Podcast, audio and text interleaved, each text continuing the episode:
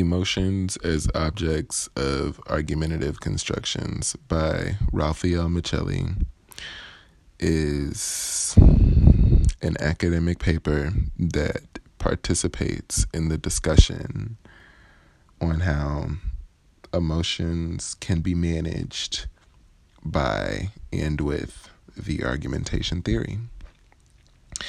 I feel like the purpose of this paper was to highlight the parallels of emotion and argumentation, as well as, of course, how emotion and argumentation differ.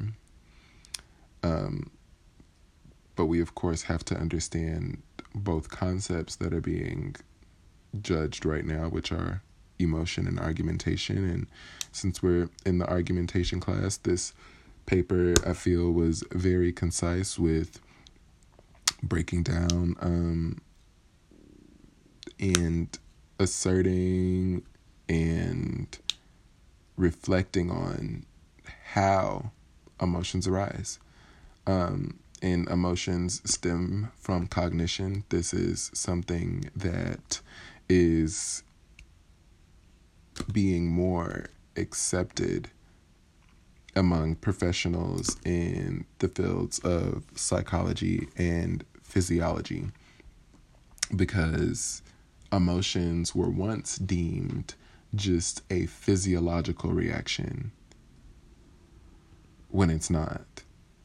Um, emotions are indeed a cognitive reaction and they stem from cognition. So, one if if one drops their smoothie on the ground after like not even getting a sip yet, a byproduct of dropping your smoothie on the ground is not crying or is not being upset or is not wanting to cuss somebody out.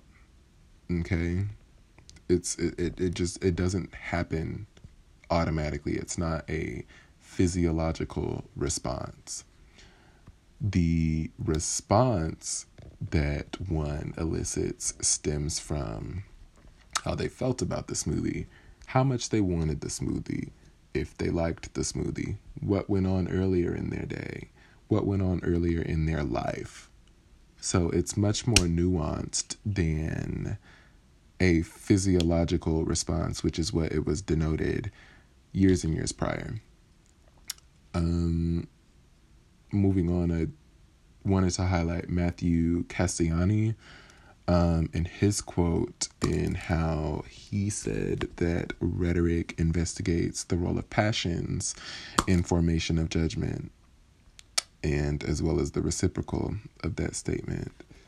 Um, I felt like that statement by Casciani was imperative to reassert only because it is important for people to argue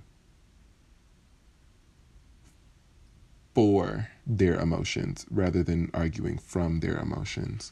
So it is definitely okay to advocate for the things that you feel strongly about and advocating for the things that other people may feel strongly about rather than just arguing solely from your emotions, which translate into one arguing because they just feel a certain way.